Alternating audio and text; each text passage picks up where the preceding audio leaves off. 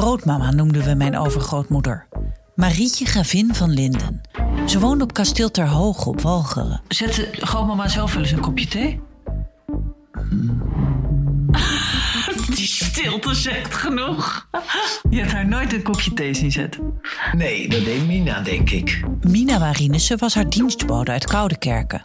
Ze bleef altijd ongetrouwd en werkte hard voor haar mevrouw. Je kon bepaalde dingen wel eens merken dat ik dacht, doe je mond open.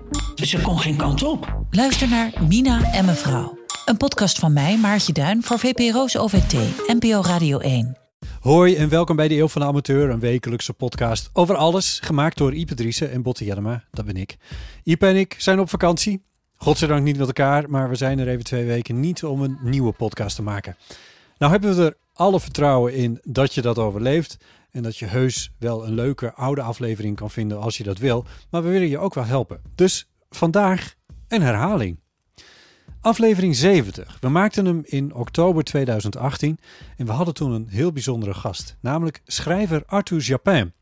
We praten met hem over driemanschappen, die vaker voorkomen dan we denken, over het schrijven van dagboeken, hoe openheid zijn bescherming is, hoe liefde het enige is dat hij begrijpt, over de krant lezen, oordopjes, doktersjassen en de Jambische pentameter. Of pentameter, nou ja, dit zijn van die dingen die Ipe dan weet. Nou ja, van vaste vriend van de show, Lieven Heremans, die cursussen podcast maken geeft aan de groten, weet ik dat hij deze aflevering gebruikt als voorbeeld. Ik weet niet precies als voorbeeld waarvoor, maar dat geeft niet.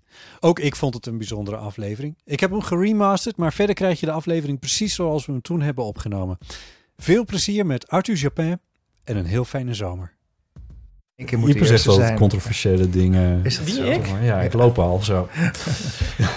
zeg maar weer iets controversieels. Oh, ik- Ja, zeg eens iets controversieels. Kom, dat kan. Ja. Ik zeg nooit iets. Nee, maar je hebt wel altijd dan? een, een opening, heb je wel altijd eh, voor. Heb je nu ook een Oh, opening ja. voor? En Ja, meestal zeg ik allemaal heel grappige dingen en dan staat het ding nog niet aan. Hij staat nu aan. En nu word ik een keer Ja, verrast nou, doordat ik hij al hoor- aanstaat, heb ik niks Hoor je mij lachen? Nee, nog niet. Nee.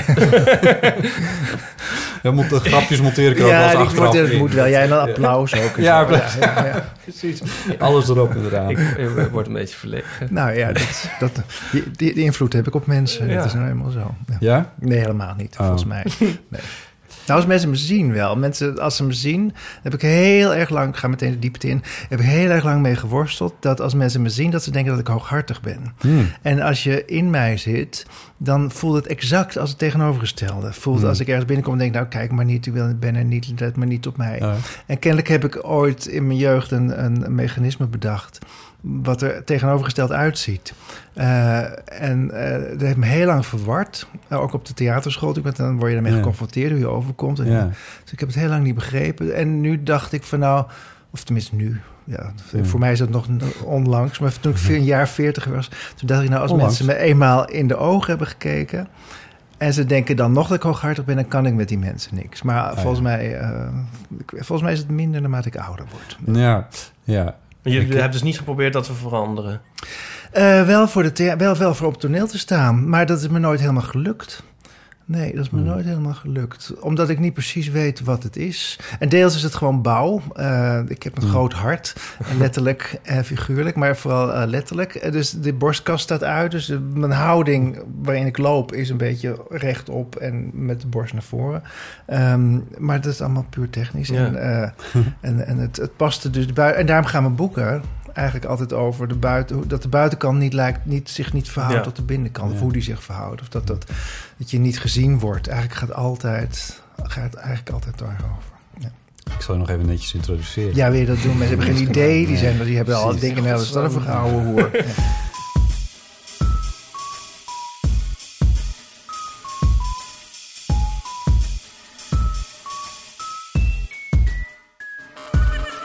Welkom bij de Eeuw van de Amateur, aflevering 70. Eh, deze keer met natuurlijk Ibe Driessen. Hardo. En Arthur Japin is de gast. Hallo, Hartelijk welkom. dankjewel. Schrijver, eh, voorheen ook acteur. Eh, Lang geleden. Lang geleden. Ook opgeleid in die richting, want het ging er al eventjes over. De Ja. theaterschool. Ehm, maar ook Nederlandse taal en letterkunde gestudeerd. Ja, kort. Want ik werd er gek van. Oh, Maar twee jaar heb ik het volgehouden. Oh. Ja, en toen dacht ik, nee, ik moet toch mijn hart volgen... en toch naar de theaterschool gaan. Ja. Dat heb ik gedaan, ja. was dat diezelfde theaterschool die hier in de Jode Eh, in principe was het dezelfde, maar eh, het werkte vroeger heel anders. Dus eh, de toneelschool zat toen op de, het is het Keizersgracht. En wij, ik zat op de Kleinkunstacademie, die, ehm, die zat op de Lindengracht. En dan, omdat ik uitgedraaid geboren ben, dus mijn voeten staan van de natuur in de eerste positie, eh, mocht ik naar de, in de, de, de balletlessen doen op de Nel Roos Academie in de Kerkstraat. Dus het zat door de Oh. hele stad heen. Oh ja. Ja. Van nature in de eerste positie. Ja, ik ben uitgedraaid eh, naar buiten gekomen. Ja, dus het, Ik weet niet eens wat het is, de eerste de eerste positie, nou, het, is, het is jammer dat het radio of dat, het, eh, dat ik het je niet kan laten zien, Ja. audio is. Maar eh, ik zal het je zo laten zien. Dat is, een, toe- dat is mijn toegift. Ja, leuk. Ja, Spannend. ja, Ja, mooi. Eh, jullie hebben ook al een fotostrip samen gemaakt. ja, Daarnet. ja, Ja. heel leuk. Een lang gekoesterde wens. Ja, ja, dat was heel lang, eh, of heel lang geleden was daar contact over. Ja, en ik heb het doorgedouwd. Nou, ik zeg, ik wil wel naar Bot te komen, maar dan moet... Het is wel eindelijk, eindelijk gelukt, inderdaad. Nee, dus er, er waren een, eh, een aantal redenen om je uit te nodigen. Ten eerste omdat we het alle tijdje heel graag wilden. Omdat Ipe ook een keer een fotostrip met je wilde maken. En omdat je ook eh, een van de auteurs bent die te vinden is... eh, in de stal van eh, Storytel. Eh, onze sponsor. Stal, ja, Ja, maar zo ja, voelt het wel hoor. Ik ben Ja. blij dat je eens een keer benoemd. Ja, ja god, hoe zeg je dat netjes? Catalogus. Ik vind het stal klinken als RTL 4-achtig.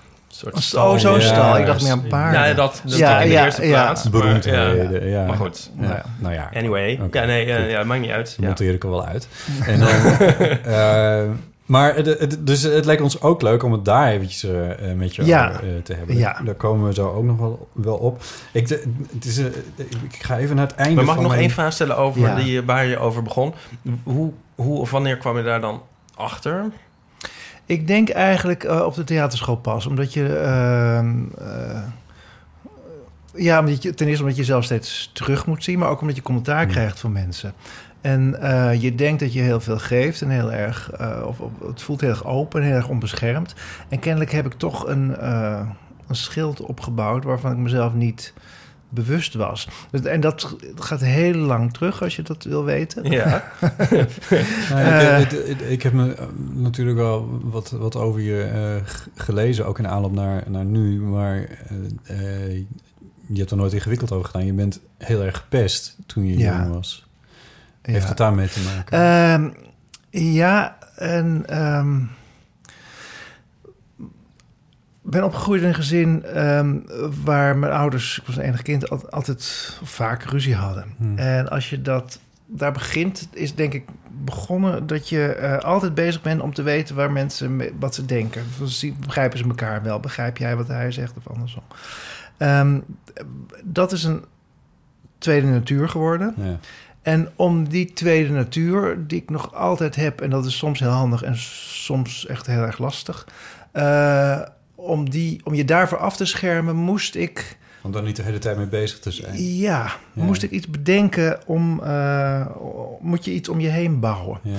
En ehm, een van de dingen die ik erg lastig vond, was eh, dat ik van iedereen wist waar ze mee bezig waren. En toen dat pesten eenmaal begon, dat je niet begreep eh, waarom mensen niet zien wat ze jou aandoen. Ja.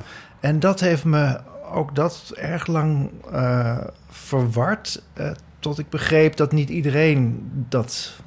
Dat men Doorzien jou van niet mensen las heeft. zoals jij Ja. anderen wel las. Ja, en, en nou, die, die dubbelheid, daar is iets misgegaan.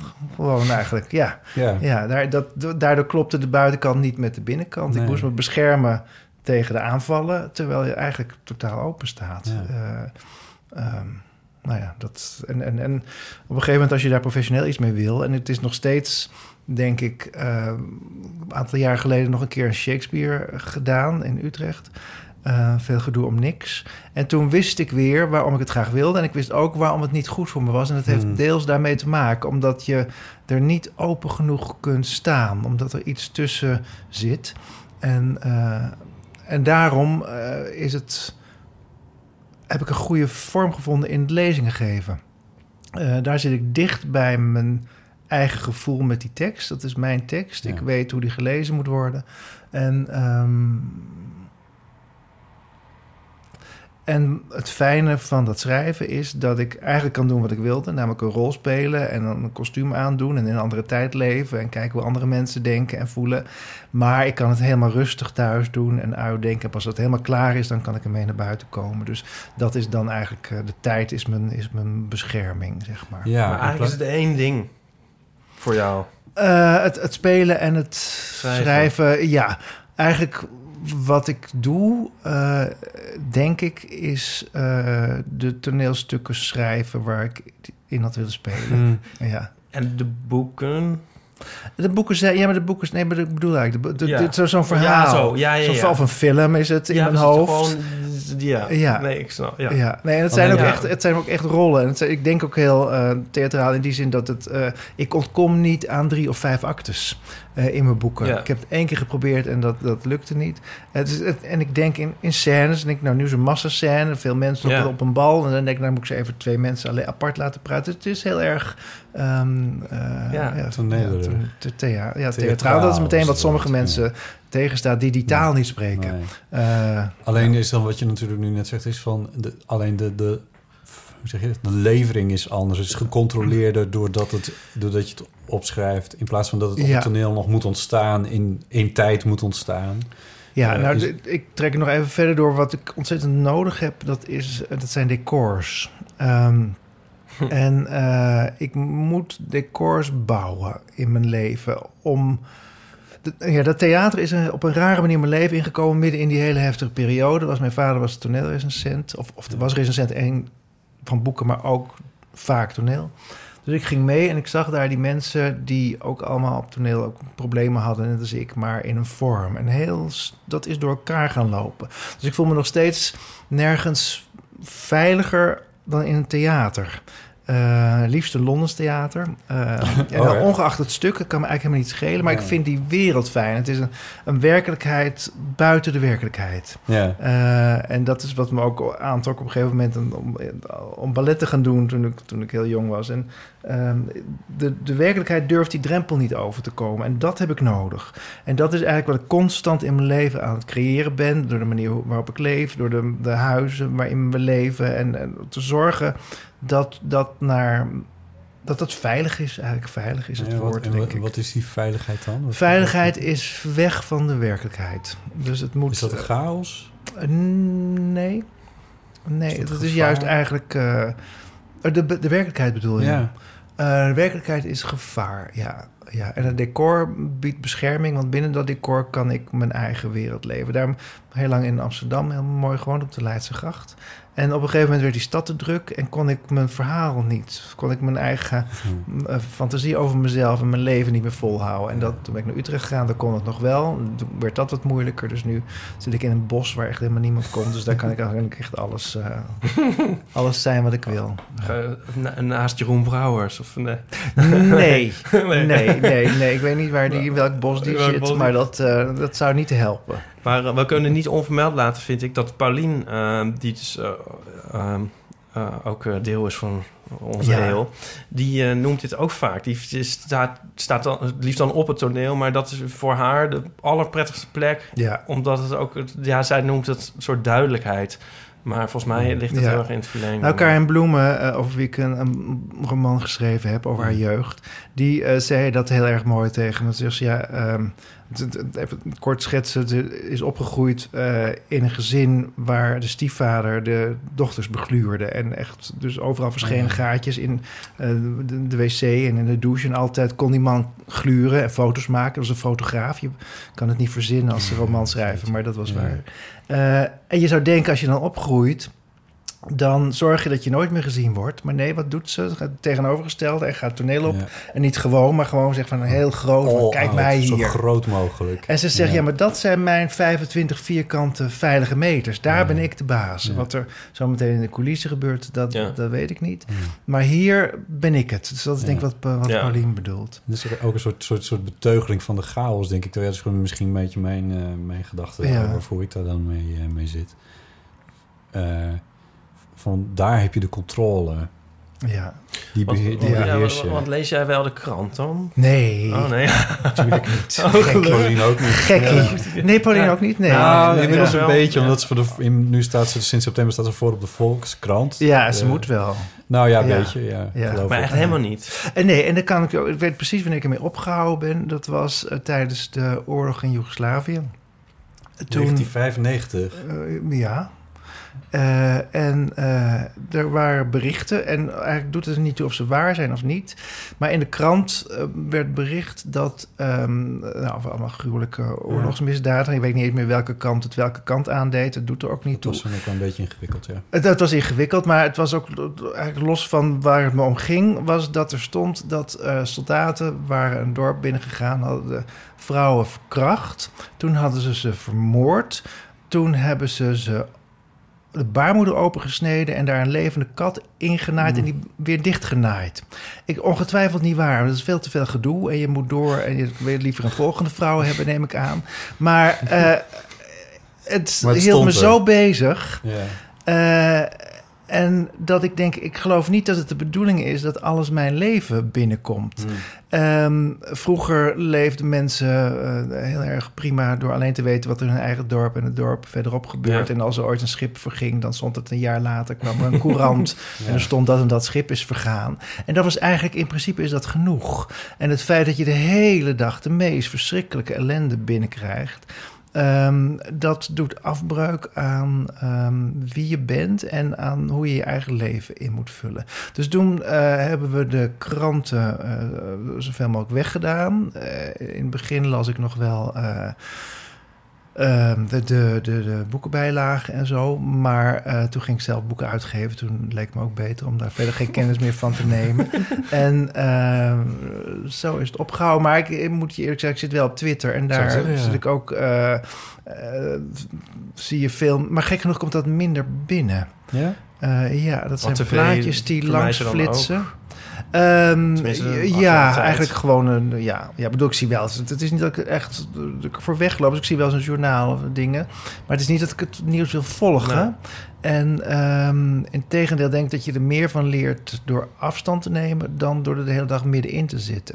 En dat heeft ook mee te maken dat mensen vragen me wel eens... ehm, waarom ik altijd over het verleden schrijf. Ja. Eh, en eigenlijk is dat ten eerste niet helemaal waar... want heel veel dingen hebben een link naar nu.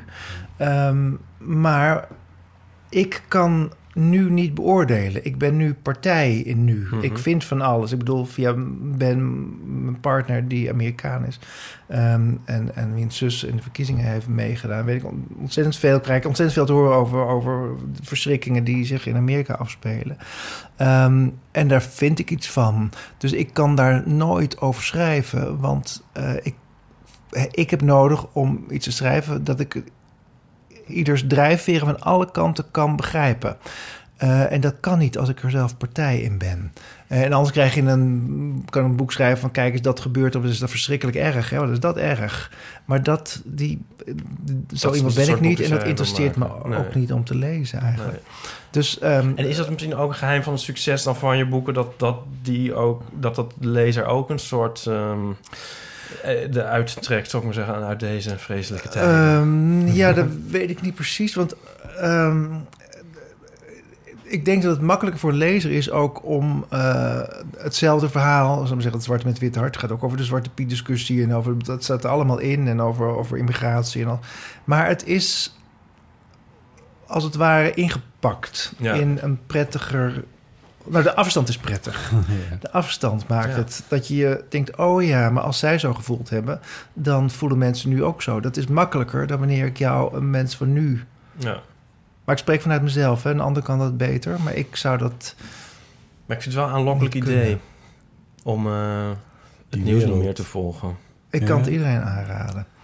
Dus heb, je, dus, heb je daar mee mensen beïnvloed, zeg maar? Dat andere mensen dat er ook daarmee zijn gestopt? Eh, nou ja, dat, de krant niet meer binnenkomt. Alleen eh, Lex, eh, en Ben, die is een stuk jonger... en die vindt alles toch wel via internet en dingen. Ehm, maar nee, maar ik propageer het ook helemaal niet per se. Ik zeg het nou voor de grap, kan het aanraden. En het gekke is dat alles toch wel tot je doorkomt. Je krijgt alles toch mee. Ja? Maar wat heel belangrijk is, is dat je de woorden niet ziet. Voor mij persoonlijk. Ja. Of de beelden. Eh, zo gauw er dan een beeld dreigt te komen op televisie, dan zep ik, zo er iets Oh, van geweld, ja, dan moet het uit. Want ik kan, dan kan ik niet, kan mijn eigen leven niet leiden. Nee, nee, nee. Als ik daar die Komt beelden op mijn netvlies binnen. heb. Ja, ja. en dat zal ongetwijfeld te maken hebben met die onbeschermdheid waar ik het net eh, over had van vroeger. Hmm. Eh, ik heb geen schild. Ik heb geen afstand van nature, dus ik moet afstand creëren. Ja, Ja, zo simpel een eigen schild bouwen. Ja, ik moet, manier. moet Ja. oppassen. Mooi. Ja. Ja, nu we toch ook wel over je jeugd eh, weer hebben. Er is een eh, vaste luister van ons die regelmatig eh, ook vragen instuurt. Of, Leuk. eh, dat is Geeske, ze woont in Leeuwarden. Eh, en ze schrijft Leven Vreun, dat is Fries voor lieve vrienden. Goed. Ik kijk uit naar de aflevering met Arthur Chopin. Graag zou ik van hem willen weten of hij als kind al wist dat hij schrijver wilde worden. Hm. En zo ja, was er dan een bepaald boek of een schrijver die belangrijk voor hem was? Fijne opname, lieve groet. Ja, Eh, in het, het tegendeel is waar. Ehm, mijn vader niet- was schrijver. Ja, oh ja. En eh, was doodongelukkig ervan geworden. Pleegde zelfmoord toen ik 12 was. Ja. En voor die tijd kwamen er heel veel schrijversvrienden van hem bij ons over de vloer. En dat was echt stuk een- voor stuk geen reclame voor het schrijverschap. Eh, de een was nog ongelukkiger dan de andere. En Oh, miskend en aan de drank. En ehm, er was er één die groeide krom. Eh, die had de ziekte van Bechterew, weet ik nu. Dat wist ik toen niet. Eh, en mijn vader zei tegen mij... ja, op een dag zal die stikken. Want dan is, Is die krom. zo krom... dan kunnen die longen niet meer uitzetten. En dat is ook gebeurd. Oh, en nee. dat was mijn beeld van schrijvers. Oh. Dat je denkt van, nou, dat is niet eh, iets wat ik ga doen. Maar, maar belette je dat ook om boeken te lezen? Ehm, nee, helemaal niet. Eh, dus er waren veel boeken bij ons thuis. En ehm, de waarde daarvan werd ook, eh, was belangrijk. Wat ehm, grappig is om te vermelden bij jullie misschien... is dat mijn vader deed wat Paulien nu doet. Mijn vader had een rubriek op de radio... met gekke taalgrappen en Oh. fouten en dingen. Dus het ging altijd over taal en over woorden. En er was altijd was er, eh, nieuwe informatie nodig. En hij schreef ook boeken die ook toen eh, heel erg eh, populair waren, net als Paulien's boeken nu. En ehm, dus er was altijd stof. Er is zelfs één programma dat gaat helemaal over mijn eerste woorden, mijn, mijn taalverwerving. Eh, en, Een radioprogramma. Radioprogramma, Ja, ja, ja, heel populair. Met, samen met een vrouw, naam ben ik nu kwijt. Eh, elke week, ik geloof een half uur of een uur. Eh, en ehm, dus ik was altijd aan het opletten, want je wist dat, nou, gekke taalfout, er zit ergens een grap. Dus ik kan me één ding herinneren dat een briefje meekreeg van het schoolhoofd op de lagere school. En daar stond ehm, op 23 januari nodigen we u uit voor een oude avond. Dus ik zei tegen mijn vader, nou, ze kunnen je beter nu uitnodigen voor 23 januari. nou, huppakee, volgende week meteen het programma. Maakte me per se, ik weet niet of die man het gehoord heeft, maar het is op zich som om te doen. Maar, eh, dus taal was belangrijk, boeken waren belangrijk. En eh, het zat er ook in, eh, het laatste jaar, eh, het is de zesde klas van de lagere school, was er een landelijke opstelwedstrijd. Eh, en ik won. Ja, En, ehm, iets, vanaf- met, iets met astronauten. ja, en, klopt. eh, Ja, dat, is, dat wees iemand mij later op. Omdat ik veel over nee, Magonische verhalen heb. Dus het gaat vaak over mensen die naar boven willen. Die Ja. willen vliegen. Was ik me totaal niet bewust. Dus zei iemand, ja, maar die eerste verhaal... Ging waar je mee won, dat ging al over, over maanreizen. Ehm, dus kennelijk zit daar een heel diep iets eh, Ja. dat ik naar boven moet. En ehm, dus na, daarna zei met name je ouders natuurlijk... maar oh, nou, schrijver, schrijver, schrijver. En ik wilde er nooit bij horen. En eerlijk gezegd wil ik er nog steeds niet Nee. bij horen. Dus daarom ga ik altijd na een boek of zo iets heel anders doen. Eh, Ja. Of schilderen, of met Pline Bianca een sketchje doen... of eh, het Sinterklaasjournaal heb ik net gedaan. Ik bedoel, iets, iets Oh, wat, je niet, daarin? wat je niet de schrijvers maakt. Ja. Dat mag ik geloof ik niet zeggen. Maar goed, Nee, nee, eh, eh, Knip het. Eh, en, eh, of toneelspel. Dus eh, ja, nog altijd om... Misschien, Maar hoe eh, groot is die afstand? Heb je, eh, zijn er schrijvers met wie je bevriend bent bijvoorbeeld? Mm, nee, volgens mij Echt helemaal niet. Nee. Want het- je hebt altijd van die kliekjes en kringen. en Ja, je bent precies. helemaal Nou, daarnaast. daar moeten we niet wezen. nee. Nee, nee, nee. nee. nee. ik woon samen met een schrijver, de- maar dat is... eh, Ja. Zitten niet in elkaars vaarwater.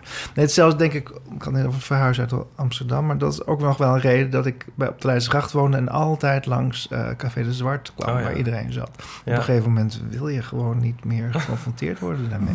Eh, dus er zit- laat ik zo zeggen, er zitten hele beste mensen tussen, mijn Zitten ze daar nog schrijvers. steeds eigenlijk? Volgens, ik weet het niet. is Ik, ik loop er nog altijd met een cirkel mee. Ik weet het niet. Ik weet het voor de zekerheid. Ehm, maar nog altijd dat idee dat het, ik het doe, maar ik wil niet zo Ja. gezien worden, denk ik. Ja. We hebben ook een paar rubrieken. En Eentje ervan, eh, ja, dat is een beetje onze hit, hè. Dus die moeten we toch wel, eh, Ja, toch wel gooi hem spelen. mee. Oh, hard, hard is het. Dat is niet de bedoeling.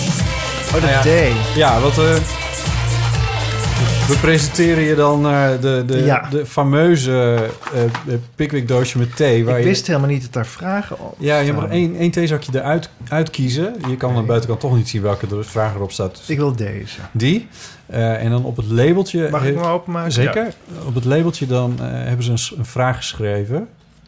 waar wij over het algemeen op reageren. Maar goed, Met wie moet je snel weer eens afspreken? Oh, ja. Dat ik wel een goede vraag. En daar hebben we het dan even over. Ja. Met wie, Arthur, zou Ehm. jij weer snel moeten afspreken? Ja, een vriend van me die ik heel lang niet gezien heb... en die toevallig vanmiddag mailde ergens over... eh Adrie Boon is een vertaler... eh, die ik heel veel zag toen we in Amsterdam woonden... maar door het, het verhuizen is dat eh, niet gebeurd. Of is dat nou niet verwaterd, maar je Ja. ziet elkaar veel Ja. minder. Dus dat- vanmiddag dacht ik... eh, ja, ik moet Heeft hij jou weer vertaald? Nee, nee Oh. hij vertaalt uit de Spaans en Portugees naar het Nederlands. Dus hij is nu bezig Oh, met ja. Clarice Lispector. En dat is de mm, vrouw, Braziliaanse schrijfster... over wie Ben, mijn vriend, eh, een grote biografie heeft geschreven. En hij vertaalt haar werk nu naar het Nederlands. Ah, juist. Ja. Daar, ging- daar ging de mail over, maar daardoor dacht ik... ach ja, ja het is zonde dat we elkaar niet vaker kunnen zien. Ja, Ja, ja. bijvoorbeeld. ja. Maar ik, heb, ik, ik, ik zie sowieso heel erg weinig mensen. Ehm, eh, dus eh, hij snapt het ook wel. Ja, moet, moet jij ook zo helemaal eigenlijk van alles...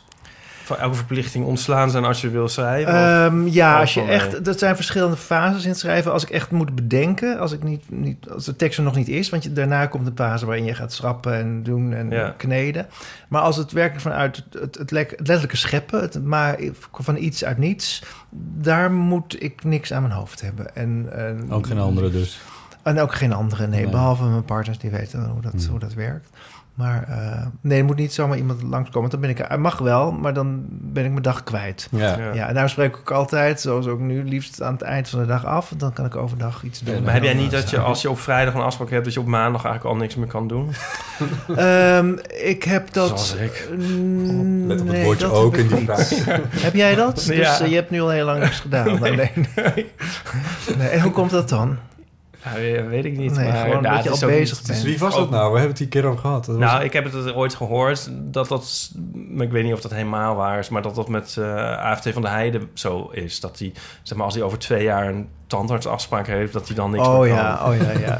Maar ik Ja, herken het wel op zich van, eh, ja, Nou, binnen juist als ik eind van de middag Ja. nog iets moet, dan, dan, dan ik kan maar beter alles dan 's ochtends hebben. Ja. Nee, ik heb wel dat als ik iets... Als, ik ben nu net twee weken weg geweest. En ehm, dan kan je niet direct weer beginnen. Dus dat, dat- dat- je moet wel ja, weer ja, dat ook. Ja. je erin verdiepen. Dus dat het aan de andere kant. Maar nee, totdat ik wegga, kan ik wel Ja, bezig blijven. En Je bent ook wel productief. Maar ehm, ik zit te denken over met wie je moet je Ja. nog eens afspreken. Want dat is ook iets van... Eigenlijk hoe ouder je wordt, hoe erger dat wordt, hè? Niet dat ik daar iets van wil hè, ouder worden, maar...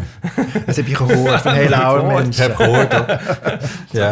Wat, Toch? wat bedoel je precies? Nou, dat is dan wordt die lijst steeds langer. Met wie moet je nog eens... Als mijn moeder is daar heel goed in. Die gaat dan vragen...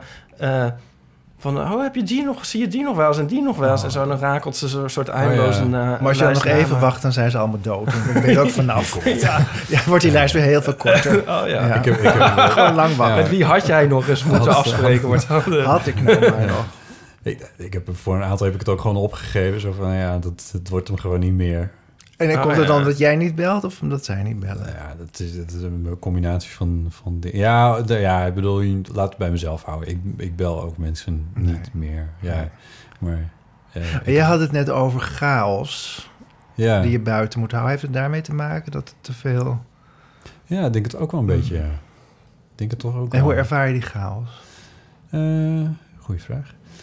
Ehm, nou... Ja, het, het werkt op verschillende niveaus. Want het- ik bedoel... ehm, in het algemeen... Want het ging, het ging net over, over het nieuws en zo. Ik heb daar op een of andere manier wel een modus voor gevonden. Dat ik dat dan wel tot me kan nemen, Mm. maar dat me dat dan niet raakt. Mhm. Ik weet niet of dat gezond is, maar ja, op een andere manier de krant lezen is, is ook bij Ja. kant over onmogelijk. Ehm, en ja, op een andere manier ook de gaas buiten. Ja, ik weet niet. Ik, ik, ik geloof niet dat ik heel erg, heel erg avontuurlijk ben op zich. Mm. Omdat dat te veel chaos zou Ja. geven. Ja, om een heel simpel, een heel stom voorbeeld te noemen. Ik kwam op in jouw oude huis, een feestje van, eh, van een eh oud huisgenoot. Oh, ja? Dat feestje, daar kwam ik binnen. Jij stond er ook. En dat was in een soort... Iedereen was bij elkaar geklonterd in de keuken. En stond, er stonden, ik heb geteld, er stonden vijf groepjes met elkaar te praten. Vijf praatgroepjes. Ja. En ik dacht, dit, dit is voor de eerste keer in mijn leven dat ik denk van... Jezus jongens, dit is echt veel. Ik kan dit gewoon niet. Ik Nee. kan hier niet tussen staan. nee, nee, dit, nee. dit wordt hem niet. Dus toen heb ik mezelf langzaam met mijn gesprekspartner richting de deur bewogen. En Ja. toen gingen we uiteindelijk toch in een andere kamer zitten. En dat werkte dan weer. Maar is dat dan nu erger dan vroeger? Eh, ja, voor zover ik vroeger heb. Eh, ja, Oh ja, het voor, wel- voor- je hebt wel een klein beetje vroeger. God, ben ik zo oud. Maar de ene die vroeger heeft. Nee, ja. erg. Jij bent, eh, Ja. jij bent niet in denial, maar... Het is wel, ja, jawel, het is wel erger dan, het is wel erger Ja. dan vroeger. Ja, ja, dat is wel. Ik, ja, ja, maar ja, feestjes ja. En, en, en cafés, dat kan ik helemaal niet. Dat heb ik nooit gekund. Nee? Je force, ik forceerde me Hmm. toen ik jouw leeftijd had. eh, om dat te doen. En dat kan ik echt gewoon echt helemaal niet. Dus Ook ik ga nooit naar een verjaardag. Vier ook nooit een verjaardag. Eh, en ik kan dingen alleen als... ehm, de, de afspraken duidelijk zijn. Daarom, waarom was toneel voor mij goed geweest? Zeg maar. ja, ja. Nergens is- zijn de afspraken duidelijker als je eenmaal staat dan daar. Eh, Maar ik weet niet of je het ook hebt, maar ik heb dan dus bijvoorbeeld bij, bij feestjes en ook met uitgaan eigenlijk wel, dat ik dan met mezelf een soort afspraak eh, maak van, oké, je, ga, je gaat een, je, je blij- na twee uur Je mag je weg of zo. Ja. Weet je, zo, dat soort ja, maar dingen. dan, dan moet je toch niet... Maar waarom doe je Waarom doe je dan? dan in de eerste plaats? Ja. Ja. Omdat, omdat ik Omdat ik- helemaal omdat sociaal leven Omdat jij wil... Ja, dieper. Want het moet van. Zijn er niet ook, zijn er Ja. ook niet dingen die makkelijker gaan?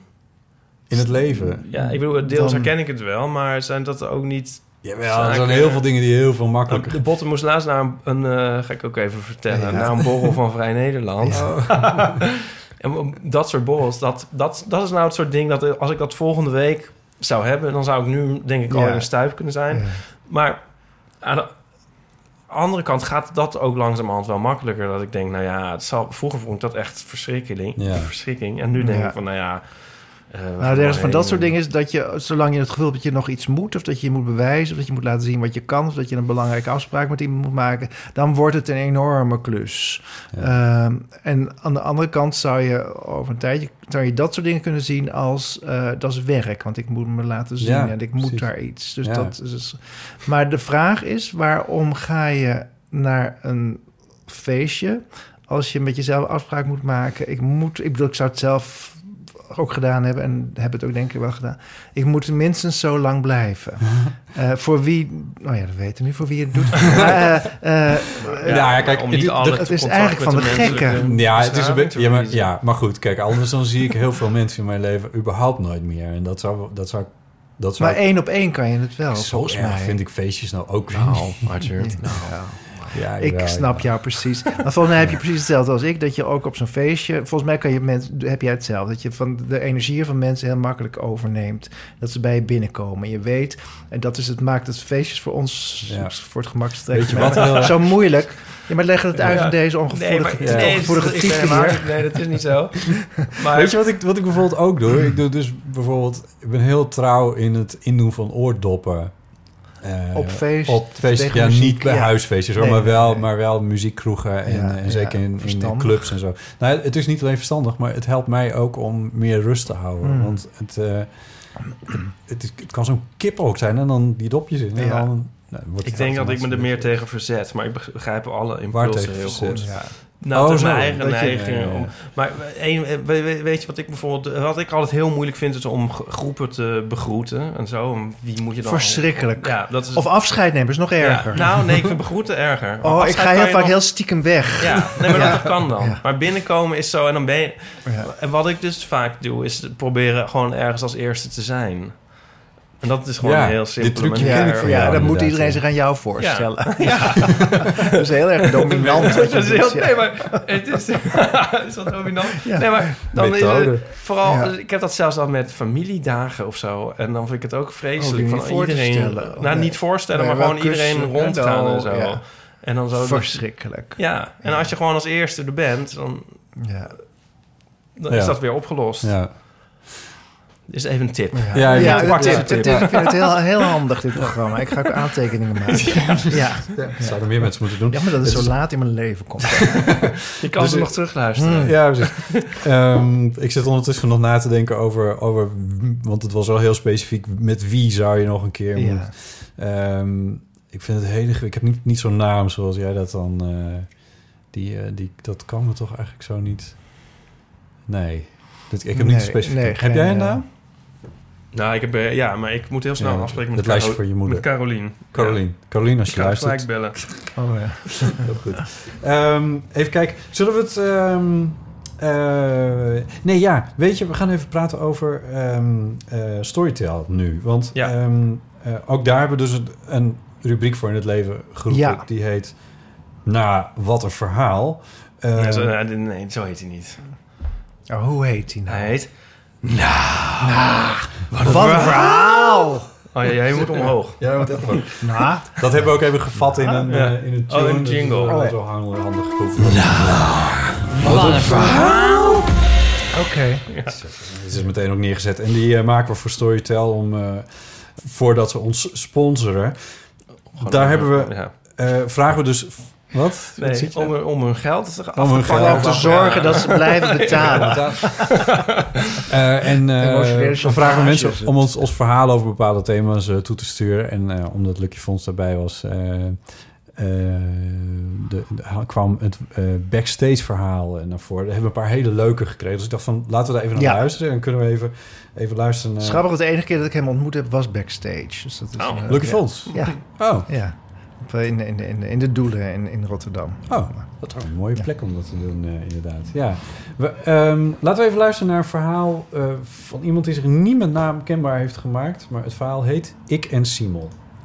Hey Botte, Ipe en Paulien. Nou ja, Jullie vroegen naar verhalen voor jullie rubriek. Oh, wat een verhaal! Eh, en in dit geval dan specifiek met betrekking tot backstage situaties. Heb ik helaas geen spannende seksuele escapades gehad, maar ik ben er wel een keer beland. Eh, en dat was namelijk eh, zo'n 15 jaar geleden. Ik organiseerde een festival, een theaterfestival. En de ambtenaar die dat eh, vanuit de gemeente regelde, die had gezien hoe druk ik het had gehad. En die zei, weet je wat jij moet doen? Je moet even in mijn vakantiehuisje in Geesteren gaan zitten eh, voor een weekend, want dan kom je lekker bij. Dus ik met twee vrienden daar naartoe. Die waren echt van die theatertypes. Dus wij naar dat dorpje, echt een middle of nowhere in de Achterhoek. Bestaat uit twee huizen en één restaurantje. Wij er naartoe, wij in het restaurant zitten, we stellen een uitsmijter. En ehm, eh, terwijl we daar zitten te praten over eh, theater en eh, showbiz en weet ik veel wat nog meer, komt er iemand op ons af, schoorvoetend, en die zegt: Jullie zijn het, hè? Dus wij met onze creatieve theatermentaliteit reageren daar natuurlijk altijd positief op. Door te zeggen, ja dat klopt, wat goed gezien. Nou, eh, dus zij vraagt om een handtekening en een foto. Komen er meer mensen bij vanuit het restaurant. Ook weer een foto maken, ook weer eh, handtekeningen vragen. En wij snapten echt niet waar dit over ging. We waren en zijn niet bekend, dus eh, krankzinnig. Totdat iemand wijst naar de poster. Wat bleek nou? Er was een jaarlijks dorpsfeest daar in Geesteren. En dat jaar zouden Nick en Simon, de vrienden van Jan Smit, optreden. We waren toen helemaal nog niet bekend, behalve als de vrienden van. Dus eh, vandaar dat ze ons niet echt herkenden, behalve vanwege die theatraliteit. Nou, op een gegeven moment komt eh, een beetje de lolbroek van het dorp erbij. En die, eh, ja, die heeft te horen dat wij het nooit kunnen zijn. Maar die zegt, kom, je moet met ons meekomen. Dus wij naar een of ander eh, boerenland, boerengrasveld, waar een enorme tent stond, naar de backstage ruimte. En daar uh, brengt hij ons naartoe en daar worden we ontvangen door de uh, voorzitter van de Oranje Vereniging, oude, hele lieve, aardige mevrouw, die ons dus meeneemt en zegt, oh welkom, wat fijn dat u er bent. En die laat ons de kleedkamer zien, die helemaal mooi was aangekleed en er was sterke drank en broodjes en alles was voorradig. dus wij daar lachend een beetje in de kleedkamer zitten. Totdat er een soort van backstage jongen aanklopt helemaal in de stress met zo'n portofoon en hij zit uh, te communiceren terwijl hij ons vraagt: Het spijt me heel erg dat ik u stoor, maar kan het misschien kloppen dat er nog twee Nick en Simons zijn? nou ja, uiteindelijk was het natuurlijk een beetje gênant en moesten we eerlijk toegeven dat wij een beetje de boel voor de gek hadden gehouden. Maar ze hebben er super positief op gereageerd. Want we waren uh, een, een, heel weekend lang de running gag van uh, het dorpje Geesteren. En we kregen gratis drank en alles. Dus het is goed gekomen. En ik ben blij dat ik het, de kleedkamer van Nick en Simon gezien heb. Ook al is er dan niks gebeurd.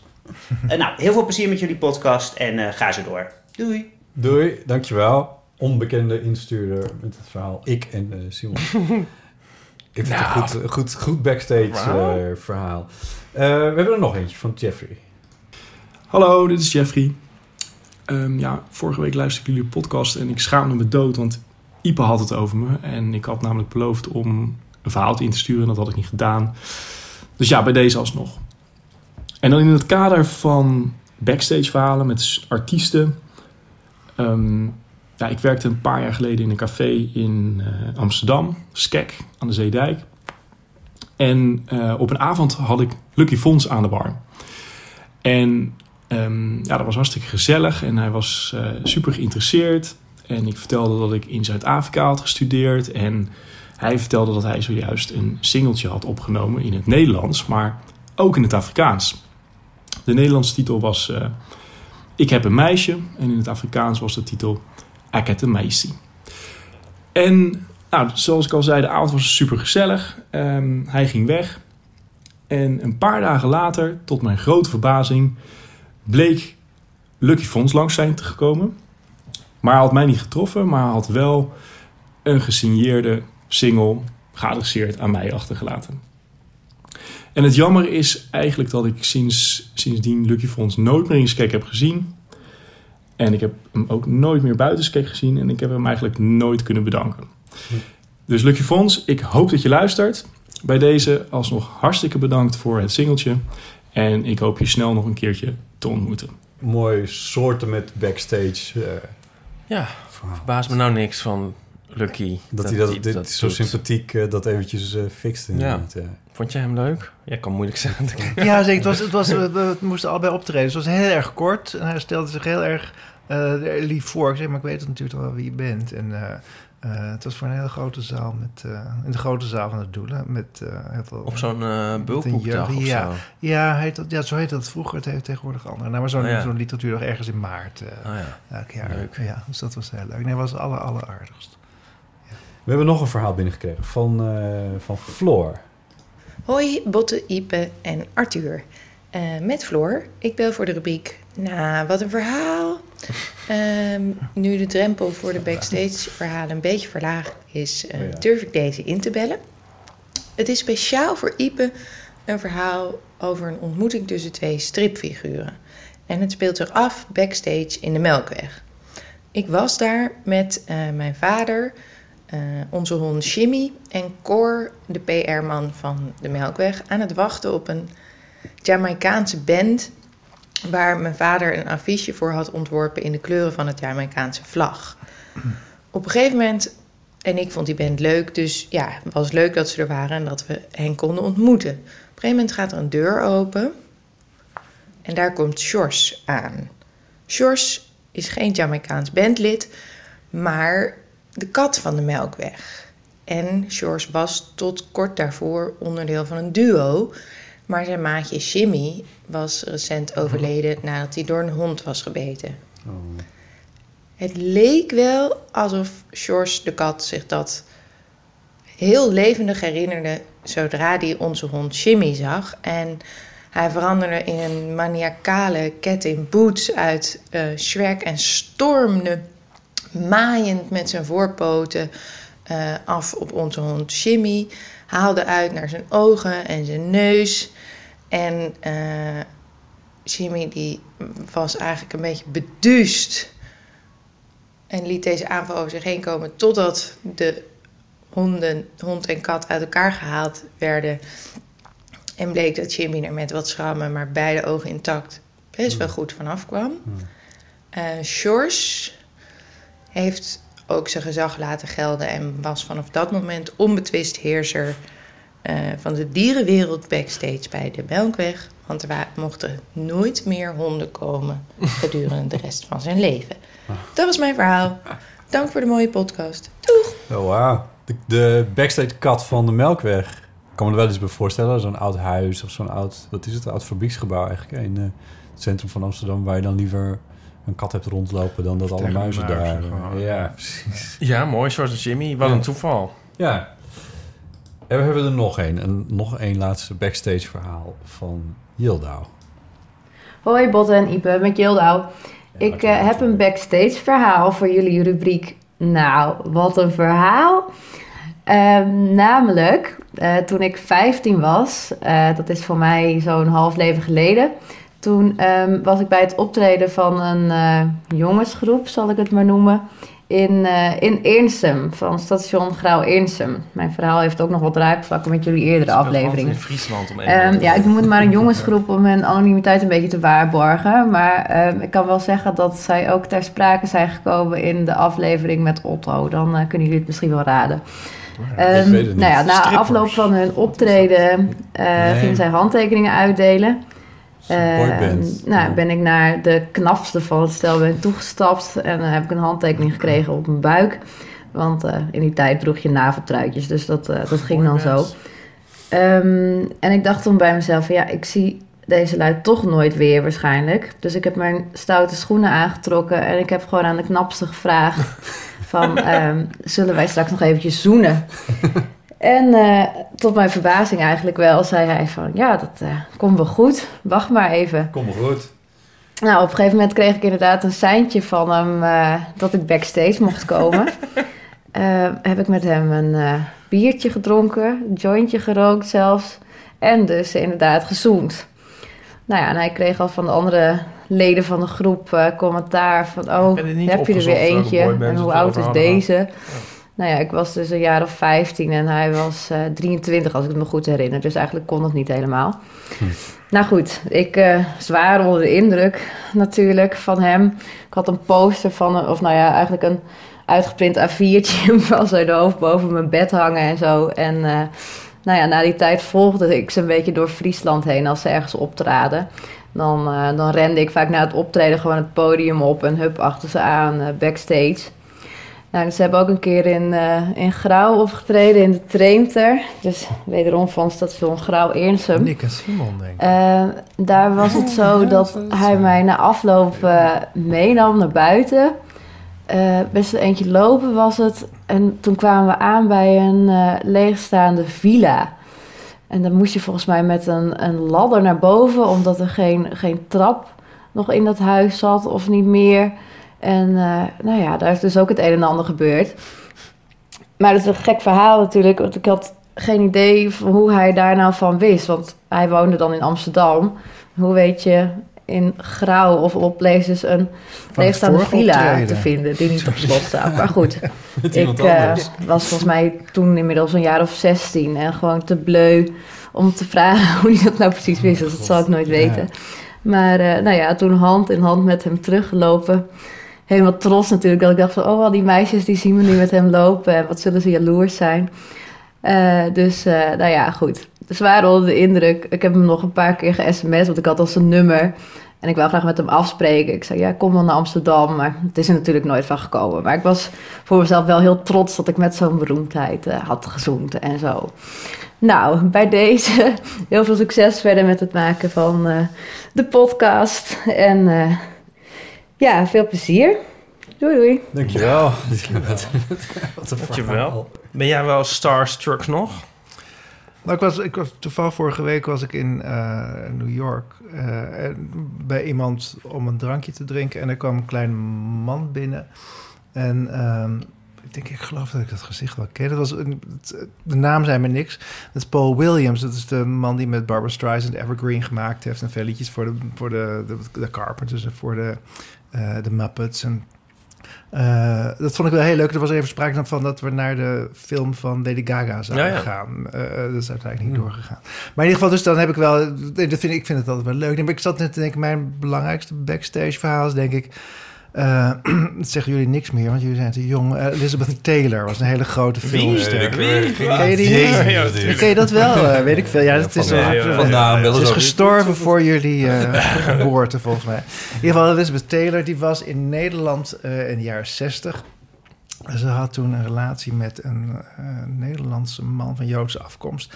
En zij was in het Hilton Hotel. En eh, ze zamelde geld in. Dat kun je je niet meer voorstellen. Maar dat was toen nog een goed doel, Israël. Eh, toen nog, nog niet zo oud niet zo lang bestaat. En niet zo heel veel problemen veroorzaakt als nu. Ehm, en zij, ik geloof dat ze een veiling leidde. In ieder geval mijn moeder eh, en ik gingen daarheen. Naar dat, die veiling voor Israël. En ehm, ik wilde een handtekening van haar. Ik was een jaar of tien of zo, denk ik. Twaalf misschien. En ehm, ze ging naar de wc op een gegeven moment. Dus ik er achteraan, niet de wc in. Oh, maar echt? in ieder geval wel bij de Hilton. En toen kwam ze naar buiten. En ik denk, of ik weet eigenlijk wel zeker... dat, ik, dat ze aan mij gezien moet hebben hoe wonderlijk ik was. Hm. In ieder geval, ze maakte een heel gesprek met me. Oh. En dit- dus dat, dat vind je, dat, je voelt je gezien, dat was Ja, heel Ja, belangrijk. ja. Maar eh, toen kwam het. Ik ging met mijn moeder eh, regelmatig naar Londen om toneel te zien. En er was op Leicester Square een grote bioscoop die nog altijd is, waar veel premières zijn. En er was een première gaande toen wij uit het theater kwamen. En eh, het was nog niet zoals tegenwoordig dat alles bewaakt moest worden. Dus je kon gewoon naar binnen lopen. En eh, daar kwamen een aantal mensen. Charlton Heston was er, Lee Remick, grote filmsterren. En eh, op een gegeven moment kwam Liz naar beneden van de trap met een man aan haar arm die ik niet kende. En halverwege de trap kijkt ze naar beneden en ze ziet me staan. En ze komt de trap af en ze zegt: Ach, wat leuk om je te zien. Hoe is het met je? En dat, ongetwijfeld dacht ze... Oh god, heb je dat rare kind uit Amsterdam van een paar maanden geleden. Maar gewoon het feit dat iemand dat doet... daar heb ik zo ontzettend veel van geleerd. En nog altijd, ook eigenlijk als mensen naar mij toe komen... denk ik, oh, maar het kan zoveel betekenen. En je moet gewoon die energie geven. En eh, eh, het was een soort les in de liefde van eh, Elizabeth Taylor. Hey, dus dat is mijn... Wauw. wat ik er tegenover kan stellen. Ja, wat gaaf. Ja. Hoe oud was Ja. je toen? Ja, dat weet ik. Zou ik moeten kijken wanneer het precies was. Maar ik denk een jaar of twaalf of zoiets. Ja. ja. Maar goed, hè, dat iemand Maar gewoon dus die ook- de hele dag aangesproken wordt, uiteraard. Zeker toen, want Ja. ze was op het hoogtepunt van de groep. Eh Ik- denkt, oh weet je wat, ik neem even vijf minuten om Ja. even te zeggen hallo. Ja. Ja, heel bijzonder. En is het... Dat, want je zegt dat is een les geweest, dus dat doe je zelf nu ook bij... Ik heb altijd... ehm, op een gegeven moment ging ik eh, spelen in eh, Onderweg naar Morgen. Ja. Eh, ver voordat ik, eh, of niet eens zo heel ver, maar voordat ik eh, schrijven ging. Ehm, en eh, toen, Breed publiek. toen zei iemand tegen mij, want je neemt dat weken van tevoren op. Ja. Die zei nou, op het moment dat dat zometeen op televisie komt... dat was toen op zes uur of half zeven... in ieder geval iedereen kijkt, iedereen keek... Eh, hij zegt, dan gaan mensen je aanspreken. Dan kan je twee dingen doen. Eh, kan je of denken van, ik heb er geen zin in en ik draai me af. En dan heb je een soort botsing tussen twee mensen. Ja. Of je kan hun energie overnemen. En zij komen naar je toe, want ze denken ook, ken hem van eh, de bank. We zaten gisteren te eten, toen was hij er ook. Hallo. Ja, ja, Dus meestal precies. komen mensen- en je neemt die energie over en zegt hallo. En, je, en dan ga je allebei opgeladen verder. En dat is zo'n goede les geweest. Dus die twee dingen. Dus ik, ja, ik neem, probeer altijd eh, tijd te nemen en, en ook die energie te geven. En eh, te begrijpen wat het voor iemand is. Want dat weet ik dus vanzelf van toen nog. eh, Ja. Wat de moed er eigenlijk voor nodig is om naar iemand toe te gaan. En Ja. naar mij is het minder eng dan naar Elizabeth Taylor misschien. Maar toch is er eventjes, het is een stap. En iemand doet iets en komt je eigenlijk iets brengen. Namelijk zijn energie en zijn bewondering en zijn, zijn aandacht. En eh, het is alleen maar heel erg belangrijk om die terug te geven. En er zijn heel veel, met name schrijvers, die dat helemaal niet willen. Nee. En die dat, niet, dat mechanisme niet snappen. En dan onthoud je jezelf iets heel erg belangrijks. Ehm, in ieder geval in mijn geval kan je zeggen vanuit het isolement ben ik gaan schrijven. Van niet weten hoe je op een feestje Hmm. moet doen of hoe je mensen moet bereiken. Via dat rare mechanisme van thuis zitten en twee jaar erover doen en een boek brengen, nou, dan kom ik bij lezingen. En daar lukt het me dus wel. En dat is een wonder, een van de wonderen van mijn leven eigenlijk. Dat, dat, mensen naar je toe komen. En ik wil daar voor 100% voor ze zijn. Wat ja. gek. Ja, oh, wat goed. Pas maar op, hè, we hebben heel veel luisteraars. Die komen allemaal. ga straks ja. allemaal... Nou, dat mag eigenlijk wel. Dat mag Ja, eigenlijk leuk. wel. We hadden het net ook al eventjes over, eh over Storytel, want daar komen deze verhalen, deze backstage verhalen komen daar eh, vandaan. Die tellen hun eigen story, deze mensen. Eh, jij bent een van de voorlezers bij Ja. Storytel. Eh, Er staan, al- er staan, ik heb gekeken, hoor, er staan twaalf boeken van jou in.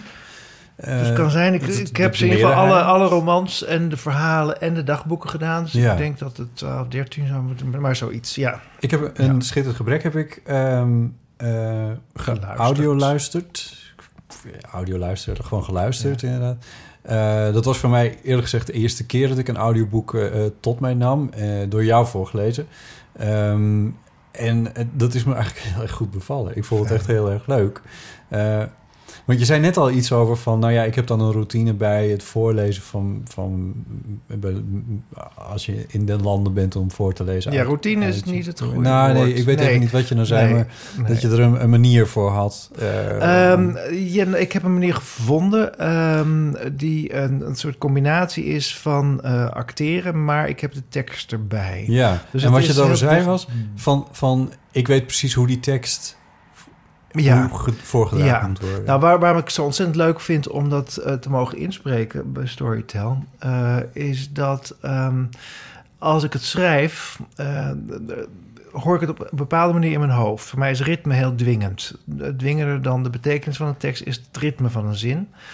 En ehm, als ik een, voor een keuze sta bij het schrijven voor een woord wat niet het juiste ritme heeft, dan kies ik toch voor het woord wat het wel heeft, al is de betekenis minder. Hmm. Ritme is alles overheersend, komt vanuit het theater. Ik ben Hmm. inmiddels achter dat uh, Jambische pentameters heet dat. Het een bepaald ritme in waar ik wel van afwijk, maar dat is de basis. Daar ging je dus twee met- keer geleden over. Oh, oké. Ja, Ja, ja, ja, ja, met Ja, ja, oh ja, schrijft hij in die... uh, ja, Ja, nou, ik Oh, weet niet of dit het dan was, maar wel Nee. metrum en, en, Ja. eh, en verschillende... Ja, maar ook die Jambische pentameter. Maar het gaat Dus door. nou ja, dus dat is heel belangrijk. Dat kan ik één keer laten horen. En wat mensen niet begrijpen vaak, en dat weet je als acteur, weet je dat wel.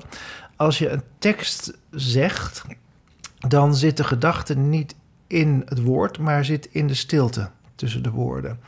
En uh, dat heb ik geleerd van iemand die hier vlakbij woont, inmiddels enorm lang overleden is. Josette Rejewski heette zij. Um, uh, die heeft me voordat ik naar de theaterschool ging nog uh, tekstbehandeling geleerd. Hmm. Iets wat eigenlijk niet meer gegeven wordt en wat eigenlijk niet meer bestaat. Hmm.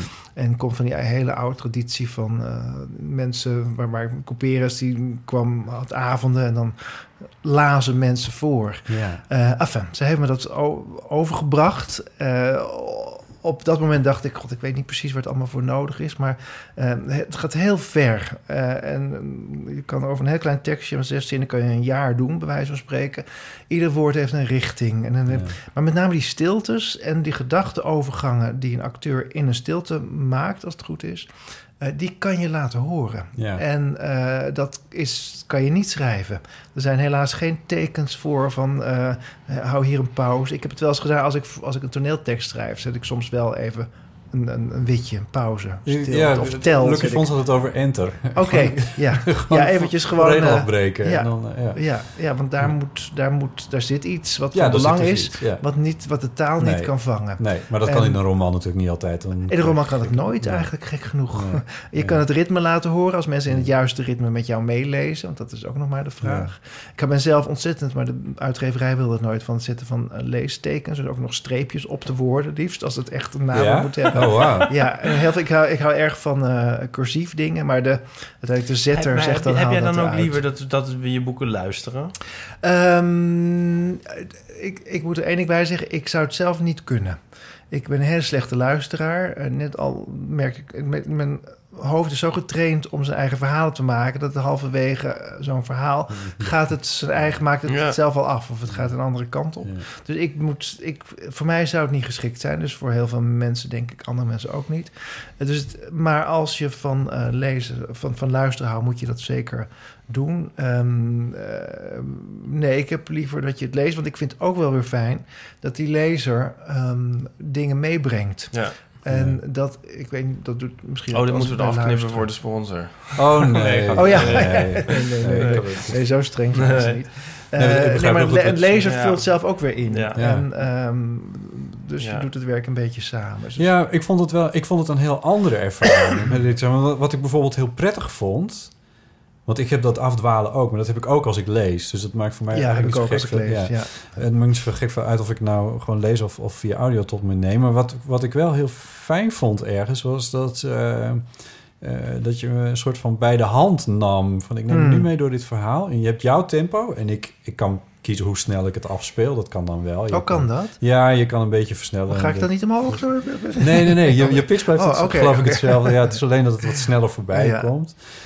Maar ik bedoel vooral...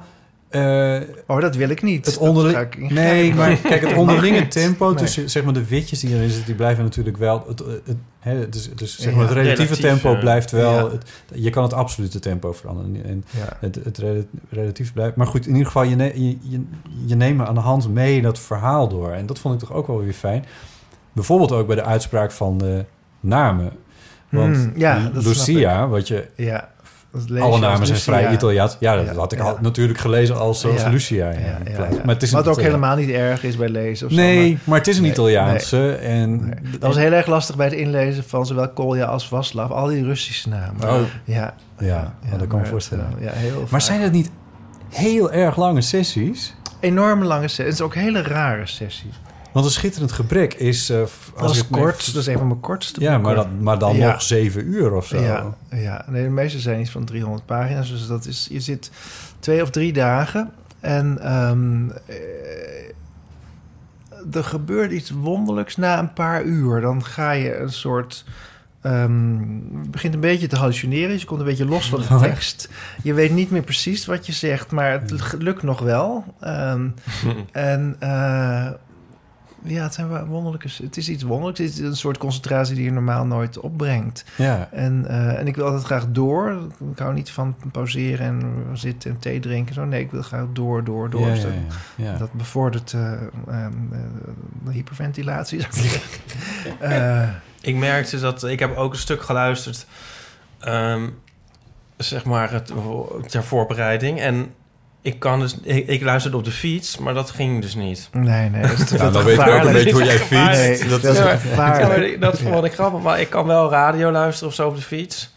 Oh ja, oh ja. maar Ja, dit oh ja. was dit mijn veel stem, dat te- is net... eh, Dat is, echt- levensgevaarlijk. Ja. Ja. Maar in de auto, Ja. ik heb bijvoorbeeld in de auto geluisterd. Dat Ja. was ideaal. Ja, ja, veel mensen kan- luisteren in de Ja? auto. Ja, Ja, maar je ja. kan niet een boek lezen in de auto. In de trein Nee. heb je de keuze nog een beetje, maar in de auto Ja. natuurlijk Hoewel niet. mensen tegenwoordig volgens mij wel doen hoor. Het is autorijden en, En en een boek hele, hele lezen. stukken lezen op hun telefoon. Maar, eh, ja, ja, dat is waar. Ja. Ja. Maar goed, dit, dit is dan de veilige optie. Ja, ja. En dat, dat, nee, dat volgens mij gebeurt dat ook wel heel erg veel. Zeker met, met vakantie gaan of eh, hele Ja. lange stukken moeten rijden. ja. Dan, eh, In een vliegtuig lijkt het me ideaal. ja, ja, ja, absoluut. Je kan gewoon lekker achterover leunen en je ogen dicht. Je kan helemaal in die fantasie gaan. Terwijl Ja. lezen is misschien toch ook wel een iets actievere bezigheid dan Ja. luisteren. Ja. is dat zo? Ja, maar ik vond dus het luisteren niet echt onderdoen voor het lezen in activiteit, Nee. zeg maar. En, eh, Oh, voor jezelf, activiteit. Nee, ja. ja. te, te Ja. bij Wat is zijn. dat? Dat uh, er ploft iets Ja. en dan eh, gaat het zo in, in een soort eco-stand. Ik weet niet hoeveel tijd we nog hebben, maar we moeten wel even nog naar die vraag. Ja, ja, laten we dat gewoon eh, doen. Eh, ook, ook daar is weer een... eh, een eh, Een tune- jingle voor. Een jingle voor. Leuk, ja, en deze kan ik echt niet overslaan, want deze Oh, ja. heeft, eh, heeft, Ipe, heeft Ipe gemaakt. 06 1990 68 71. Ja, dat is het telefoonnummer wat je kan bellen. Dan kom je Oké, oké. in de, in de eh voicemail terecht van, van de eeuwofoon, zoals wij hem noemen. Eh, Zeg het nog een keer het woord. de eeuwofoon. Eeuwofoon. Ja. Oké, oké. Ja, goed. Het ding moet een naam Ja. hebben. Even kijken. En eh, een van de inbellers was Diederik. Hallo, Botte en Ipe. Diederik hier. Hallo Arthur ook. Ehm, Hallo. Nou, heel erg leuk dat Arthur Japin te gast is. En ehm, ik belde, want ik vind het altijd zo'n grappige fun fact om aan mensen te vertellen dat Arthur Japin een rol speelt in goede en slechte tijden. Eh, in 1991 eh, speelde Arthur als coach de rol van Dr. Koolman. En dat weet ik omdat ik ooit eh, een jaartje bij Goed en Slechte Tijden heb gewerkt, namelijk bij Endemol op de webredactie. En dan was het ook altijd een fun fact. En nu zo'n 27 jaar later ben ik heel benieuwd of Arthur het ook een fun fact vindt. Of er ja, een beetje zich voor. Want toch een van de grootste Nederlandse schrijvers die dan in goede tijden, slechte tijden heeft gespeeld. Of wellicht is hij daar heel laconiek over. En uh, vindt hij dat ook een fact? Kortom, uh, uh, hoe was die tijd? Hoe was het toen om 27 jaar geleden in uh, Goede Tijd, Slechte Tijd te spelen? En in Vlodder. Um, en uh, Botte en Dieper, kijken jullie nog wel eens Goede Tijd, Slechte Tijden? Ik zelf weinig. Heel af en toe om te kijken of er nog collega's uit de tijd dat ik er werkte in spelen. Nou, dat was mijn vraag. Heel veel plezier met de opnames. Doeg! Doeg, Diederik, dankjewel. Uh, ja, goede tijden, slechte tijden. Of ik het nog kijk, ik heb het nooit gekeken, dus... dus, nee, dus ik heb het ook nooit. Ik wist eerlijk gezegd niet dat het nog steeds was. Nee. Kennelijk. Nee. Maar uh, Diederik, dat is een hele goede vraag. Nee, ik, ik heb het alleen maar uh, heel leuk gevonden. Ik weet, ik, ik weet, ik heb sowieso in mijn carrière heel veel doktersjassen gedragen. Uh, ja, ik kwam altijd uit op, op dokter of rechter of zoiets. ik weet wel dat een, ik... Een, een persoon keer... met autoriteit. Ja, zo kan, laten we het zo omschrijven. Okay, ja, ja. ja, maar heel veel witte jassen. Uh, en um, nee, dat was hartstikke leuk. Ik, ik herinner me die tijd bij uh, Onderweg naar Morgen beter, omdat het echt lang langer was. Ja. Dus dit was één of twee keer. Dan, uh, en dan, uh, dus ik, ik weet niet meer wat ik gedaan heb of hoe ik het deed. Maar ehm, nee, ik schaam me er helemaal niet voor. Ik weet wel dat toen mijn eerste verhalenbundel uitkwam in 96...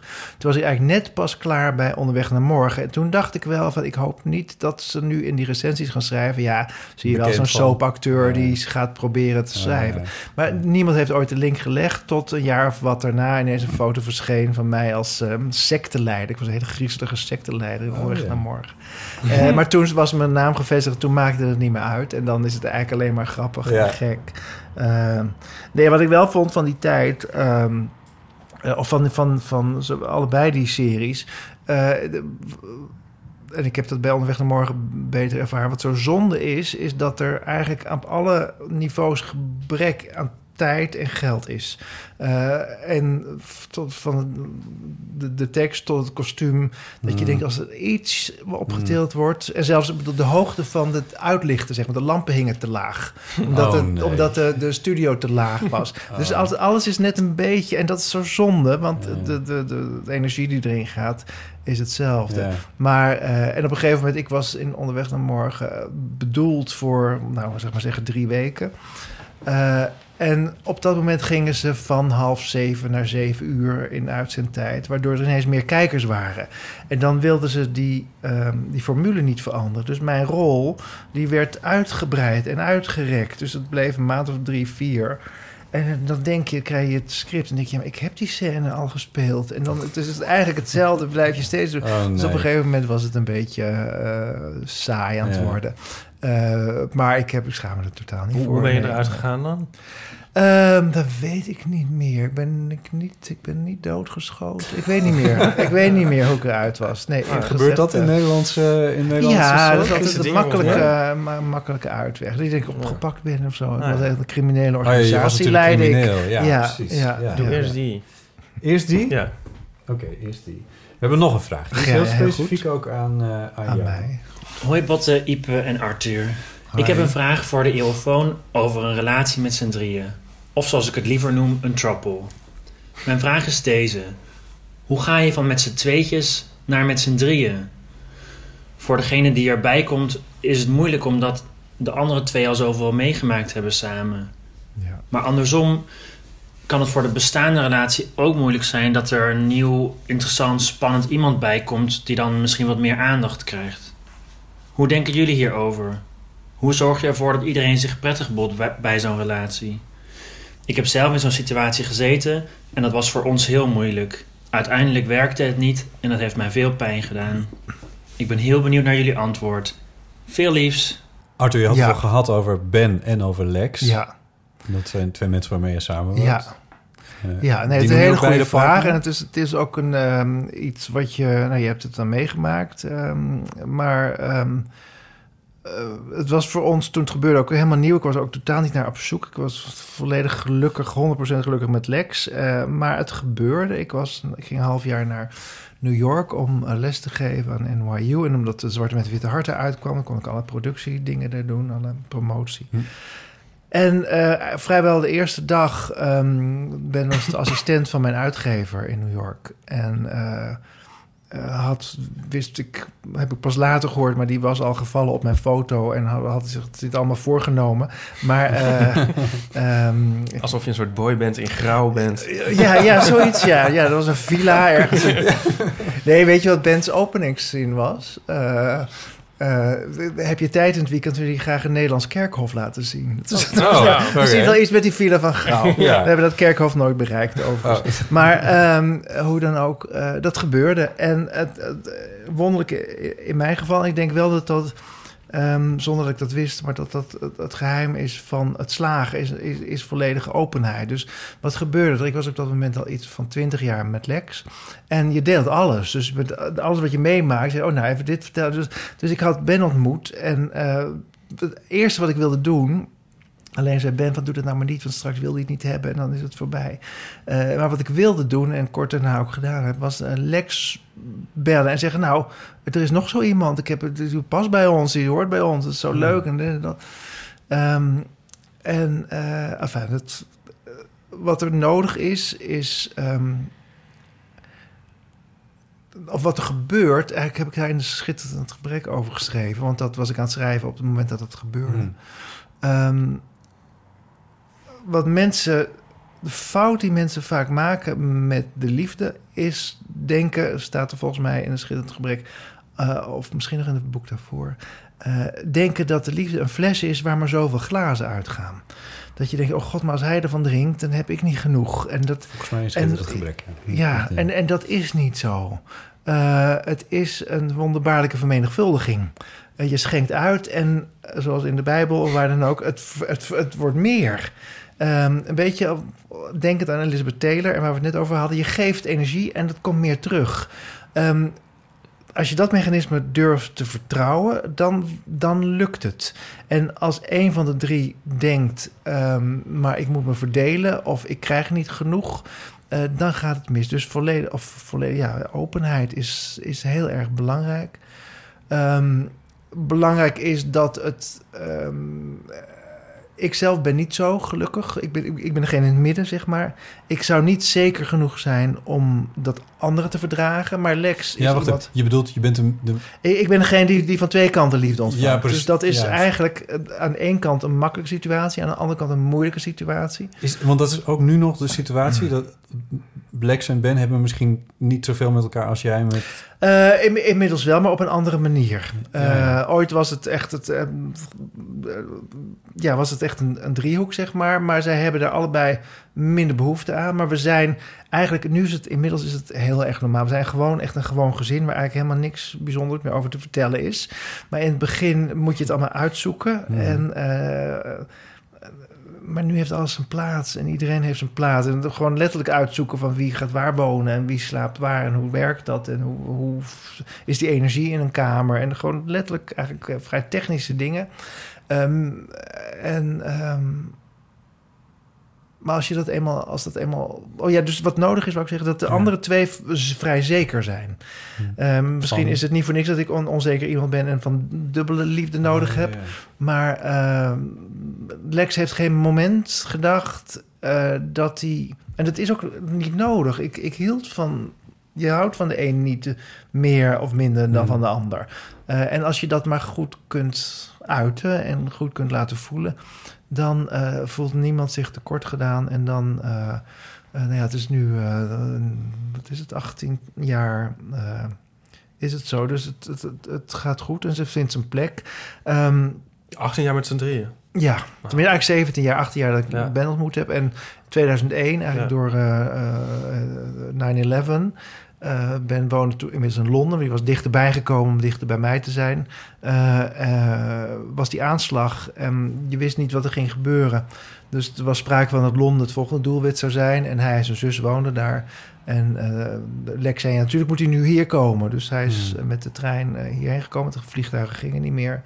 Ehm, en dat was het eerste moment dat zij elkaar ontmoetten. En dat was eventjes spannend voor hun. En voor mij ook natuurlijk, denk ik wel. Eh, maar dat klikte en eh, dat ging goed. En daarna is hij komen wonen en, eh, en gebleven. Ja. Het klinkt wel als dat dat, dat, dat die, hoe zeg je dat, kennismakingsperiode of zo, dat dat wel een, een, een flinke tijd is geweest. Ja, het was bijna het was drie kwart jaar. Ja. Oh ja, nou, dat is dan toch Waarin ik dan zeg maar naar, eh, naar New York ging en later naar Londen. En we zijn een keer naar Brazilië geweest met z'n tweeën.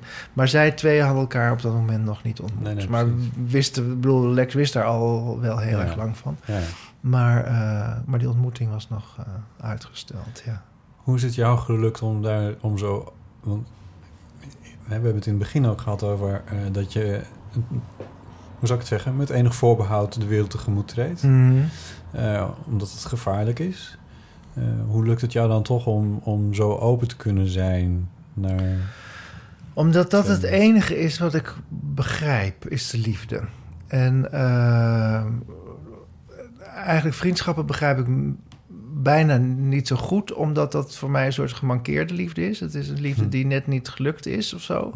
Ehm, eh, dus eigenlijk, ehm, eh, ja, de liefde begrijp ik beter. En ik, waarom weet ik niet.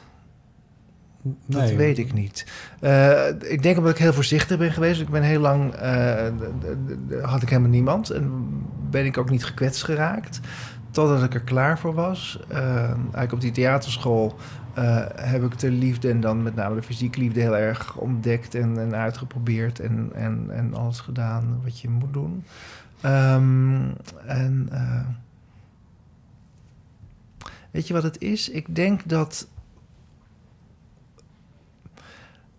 wat er op school gebeurd is, waar het altijd op uitkomt, het spijt me, maar het is niet anders, ehm, ehm, is dat je altijd bezig was, en thuis ook, altijd bezig was met het iedereen naar de zin te maken.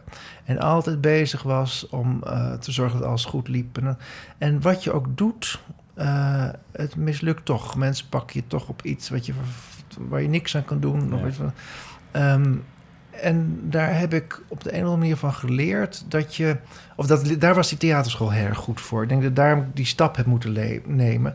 Waar je vrij kunt zijn. En zeker in de jaren 60, 70, waar alles kan en alles mogelijk is. En ehm, ehm, begrepen heb dat wat je ook doet, het maakt toch niet uit. En daarom kun je lief hebben wie je lief moet hebben. Ehm, ja, het is, het, ik, krijg mijn verhaal niet helemaal sluitend. Maar het gaat erom dat je blijft geven. dat is, ook het. niet sluitend, denk ik. Nee, misschien. Nou ja, eigenlijk best ook wel weer. Oh, weet ja. ik niet precies. Ja. maar dat je blijft geven. Dat je blijft geven. Dat je niet door de mensen die je een klap in je gezicht geven. of een sigaret in je gezicht uitdrukken. laat onderdompelen. Dus het is eigenlijk een soort, een soort overwinning is het. En die overwinning zit hem in ehm, het blijven liefhebben. Eh, ik word ook nooit boos. Is het ook een Eh, beetje soort van de enige optie die er is? nou, het is misschien mijn enige schild of zoiets. Zou dat kunnen? Ehm, eh, als iemand mij iets akeligs doet, dan ben ik nooit boos. En, maar dan vertel ik ze wat het met me doet.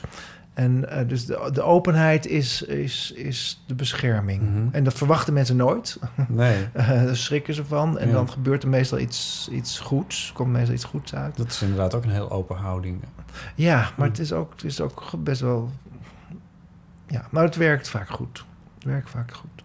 Ehm, en nou, in, die, in die zin is het, is het. Dus dat snap ik. Het geven snap ik. Het, het, het, het, ehm, het openhouden van die energie, dat is het. Uit, hoe zwevig dat ook klinkt, maar dat is het eigenlijk. Ja. En, eh, en, en dat heeft een rol gespeeld, om te blijven bij het antwoord, in, in ons driemanschap. En ehm, ja, dat heeft wonderlijk eh, eh, wel gewerkt. Is het nooit ingewikkeld geweest voor, voor Ben of voor Lex? Eh, voor mij is het ingewikkeld jou, geweest. Eh, omdat ik herkende het mechanisme van vroeger, van mijn ouders. Eh, tussen twee mensen Mm. in zitten en maar hopen dat het goed gaat. Ja. en in, zeker in het begin dat je denkt van... oh, begrijp je elkaar wel? En, nou, nee, hij bedoelt dat. Zeker ook taalkundig, want Ben is heel erg, spreekt heel erg goed Nederlands... en al heel snel. Er zijn toch altijd dingetjes, Ja, korte je- je dingetjes... die in een nee, maar bedoelt dit taal. bedoelt dit. Dus dat heb ik, is me, heeft me best wel een tijdje bezig gehouden. Mm. En ehm, maar verder gaat het eigenlijk heel goed. Ja. ja. En je bent hier dus ook heel open over.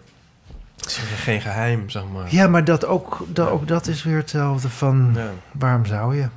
Ja. Ja, en ik heb erover geschreven in, eh, in die dagboeken. En dat heeft eigenlijk ook wel... Ik denk eigenlijk dat geen enkel boek me zoveel vriendschap of openheid... of goede reacties heeft opgeleverd als die dagboeken. En ook hele rare dingen. Maar eh, een van de gekke dingen van die dagboeken is dat... ehm, waar ik romans schrijf... Daar geloven mensen alles, ook als ik het Oh, ja. heb. Terwijl als ik de waarheid schrijf Ja. met, op die dagboek... heb ik heel veel reacties gehad. Nee, maar dat kan niet. Nee, maar het is niet zo. Dat heb je niet meegemaakt. Of dat, zo leven jullie niet. Of dat lukt niet. Dat, dat is- en daar heb je geen verweer tegen als het je eigen leven is. Dat is heel Oh, raar. Is er een specifieke gebeurtenis waar, waar, dat, waar dat vaak over werd gezegd? Ehm, nou, met name over dat driemanschap wel. Ja, ja, ja. Eh, ik- dat kan niet bestaan, dat kan dat- niet... En met name Ja, even ja, van ja. Paul de Leeuw, die echt een hele grote fan van me is... en die, die ik heel goed eh, overweg kan. Eh, maar live in de uitzending... Paul op zijn wilde manier... eh, ja, maar dat kan natuurlijk niet. Nee, natuurlijk heeft hij voor jullie verdriet. En dan heb je geen, heb je geen weerwoord op of zo. Nee, nee, wat moet je je, je eigen leven is geen... Over een figuur kan ik zeggen... nee, maar hij was dat. En zo. Maar over je eigen leven heb je geen... Dus, maar daarnaast heel veel vriendschappen... en heel veel, nog altijd eigenlijk mensen die daarop reageren. En ook heel veel mensen die me vertelden over soortgelijke... Soortgelijk, het is nooit helemaal hetzelfde, maar Hmm. soortgelijke driemanschappen en vrouwenschappen, of hoe dan het dan ook al werkte. En dan blijkt dat veel vaker voor te komen dan je eigenlijk weet. Dat vind ik dus wel interessant, want eh, ik, ik ken het inderdaad niet heel erg veel. Eh, maar, maar jij hebt dus Ja, door ja echt, echt zijn, vaak. veel... Vaak. Zelfs ook van bekende Nederlanders. Ik zal ze nu niet noemen. Nee. Maar eh, ja, vaak maar zeggen, oh ja, maar dat, zo heb ik het ook. En dan is het nooit helemaal zo precies als bij ons. Maar Nee. iedereen heeft een eigen vorm daarvoor. En herken je dan, zijn er dan een soort van gemeenschappelijke kenmerken die je ziet tussen, tussen de mensen die dat doen en tussen jezelf of tussen, tussen hen en Ben en Lex? Ehm, nou, dat kan ik niet helemaal zeggen. Wel natuurlijk, maar dat komt ook door de cirkel waarin ik zijn natuurlijk vaak creatieve mensen. Eh, ik denk op zich dat het bij mannen makkelijker is dan eh, in eh, heteroseksuele relaties. Drie mannen onderling is makkelijker dan ja. wanneer er één een andere stap ja, heeft. Ja, ja, ja. Maar ik vind sowieso twee mannen onderling vind ik ook wel makkelijker. Dus ik weet niet precies hoe dat... Dat ik vind altijd een... een hetero-relatie is altijd... En dat herkennen hetero mannen ook als ik het zeg... dat er altijd een, een kleine ongelijkheid is. Hmm. Eh, dat er altijd van een man of een vrouw... een bepaalde rolmodel verwacht wordt. En dat is bij mannen minder Ja. eh, als het goed gaat. Ehm, hoe dan ook... eh, het is nooit helemaal hetzelfde, maar dat is misschien logisch. Nee, het zal tussen natuurlijk. twee mensen ook wel niet zo zijn. Nee, nee, nee, nee, maar ik, nee, maar ik bedoel, die, die, dat, ik dacht van misschien kun je daar dan iets uit extrapoleren als je dan andere mensen tegenkomt die het ook hebben. Van, oh ja, oh ja maar dat is inderdaad een soort van gemeenschappelijk iets. Ja, nee, dat geloof ik Nee. niet. Dat is wel Nee. jammer, want dan zou je een soort handboekje kunnen schrijven Ja. over hoe je dit dan doet Ja. voor Nico. Ja, nee, ik kan het wel gaan bedenken, Ja. maar dat, eh, nee, Nee. Ik, kan het niet zo 1, 2, 3 eh, Nee. weten. Nee. Maar zou je Nico aanraden om jouw dagboeken eh, te gaan lezen? Of tenminste, ja, wat je Ehm, ervan hebt gepubliceerd dan, maar... Ja, of nou, ik zou, langer, ik zou hem aanraden om zijn dagboeken te schrijven. Of om hierover Zelf. te schrijven. Ja. ja, want ieder ding is apart. Ehm, En eh, eh, het is dan in zijn geval helaas niet goed gegaan. Maar eh, daar kan je ook van leren. En daar Ja. kunnen anderen ook weer van leren. Dus, dus schrijf het op en, en lees erover als je wil. Ja. Ja. Mooi. We hebben nog heel veel andere berichten ook gekregen, maar die, die sluizen we eventjes door naar, eh, naar een volgende eh, aflevering. Dit ging wat meer ook over jou. Oké. Wat misschien nog wel even leuk is om eh, ehm, Te gaan voorlezen hoe goed we zijn. hoe goed we zijn. En dat horen we dan via iTunes. Eh, daar later met, ik kan weer niet alles voorlezen, want er is heel veel opgeschreven natuurlijk. Maar, eh, Anonymous, die schrijft eh superleuke, rela- relaxte podcast die echt het gevoel geeft dat je erbij aan de keukentafel zit. Vooral de aflevering met Paulien zijn mijn favoriet. Oh, nou, dank je wel. Nou ja. Ze hebben jou nog niet gehoord Nee, dat dit weet ik wel. Dus dat kan, Maar- het kan maar nog, grapje. kan nog Ja. wijzigen. Ehm, show notes is ook eentje, dat is een reactie. Goedemorgen heren, hier even een vraagje. Vaak hebben jullie het over de dingen eh, in de show notes zetten. Waar kan ik deze show notes vinden? Gewoon onderaan de aflevering. Ja. Het bestaan dus niet. Nee, het bestaat niet. Het, eh, nee, sorry. We, zijn, we, we hopen dat dat ooit nog een keer op een of andere manier tot ons komt of zo. De Margonische show notes. Ehm, en Toko the Ugly. Tuco the Ugly, hebben die niet al een keer gehad? Weet ik niet. Vooral de show notes zijn fantastisch, schrijft hij. Oh, echt? Wat zit iedereen over? De, waren dat de iTunes recensies? Wat zijn show notes? Ja, dat is een soort van... Ja, meestal is het... noten. Ja, Zeg maar, over alles waar we het dan over gehad hebben, dan hou je een soort lijstje bij. Oh. Van, oh, dat kun je daar terugvinden. En dit is, het, dit is een link naar het luisterboek Oh, van Arthur. En dit is een link naar een filmpje wat nog op YouTube staat Ja, met jou in Goedemorgen. Hoe heet het? Goedemorgen. Goedemorgen Nee. Nederland. Goede- nee, Onderweg eh, naar morgen. de- de- de- nou ja, wat, Ja. alle, alle gekke dingen die ik Onderweg morgen. Ja, maar dat Ja. is dus eigenlijk voor mensen die te lui zijn om zelf Precies. Om zelf even te googlen. Ja. Die show notes, mensen, die, die staan overal Die en staan, nergens. Die eh, op je zelf internet. maken. Google dat zelf maar eventjes, ja. Ja, Ehm, voor, voor wij elkaar officieel kenden, zag ik jou vroeger wel eens in de sportschool. Ja. In een workout. Ga je Ja. daar nog heen? Ehm, eigenlijk al... nou, ik ben eh, nu al heel lang niet geweest. Nee, nee. Ik ben Nee. een half jaar in Frankrijk en dan verwatert het altijd. Ja. ja, en ik heb het een tijdje heel fanatiek gedaan. Dus ik hoop dat dat de tijd was waarin je het me zag. Maar, maar eh, toen kreeg ik zoveel last overal dat ik daarmee gestopt ben. Ja. Zie je wel, het is nergens goed voor je. Voor, het, Ja, gewoon... nee. maar op zijn leeftijd nog wel. Maar op een gegeven moment, na je zestigste, dan wordt het gewoon... eh, moet je niet al die eh, dingen willen liften, want dan gaat er gewoon te veel eh, slijten. Ben jij 60? Nee, 62. Ja. Nee. Ongelooflijk, ik weet het. Ik ja. weet het, maar eh, gelukkig is het audio. Mooi. Ehm, ja, wederom een oproep aan de luisteraar om weer levensvragen en verhalen eh, in te sturen. Hebben wij, kunnen we wel zeggen wie we de volgende keer hebben, of is dat nog te vaag? Nou, volgens mij is het wel eh, pretty much eh, bevestigd. Ja, ja. Namelijk eh T-Pex, de striptekenaar, eh, die zojuist een stripbiografie van Andy Warhol het levenslicht heeft doen zien. Magnum opus. Ja, en ehm, alleen we weten nog niet of die woensdag of donderdag komt, Nee, maar dus volgens mij komt die wel. Ja, dus spreek op tijd je berichtjes in op de, op de eeuwenfoon. vragen aan T-Pex, ja. Ja, inderdaad. Eh, over Andy Warhol kan ook dan, in dat geval. Over strips, over, strips. Rembrandt, want zijn vorige boek ging over Rembrandt. Ja, ja ook nog, ja. Ehm, en dan zoeken we misschien ook nog eventjes een nieuw thema voor... Nou, wat een verhaal. Oh ja, misschien weet jij een mooi Heb thema. jij een, een, iets wat mag uit, uit de literaire wereld of jouw wereld... Hmm. of uit de driemanschapwereld? Oh, daar had ik van tevoren over moeten nadenken. Ik ben Nee. nee. cursus secundair.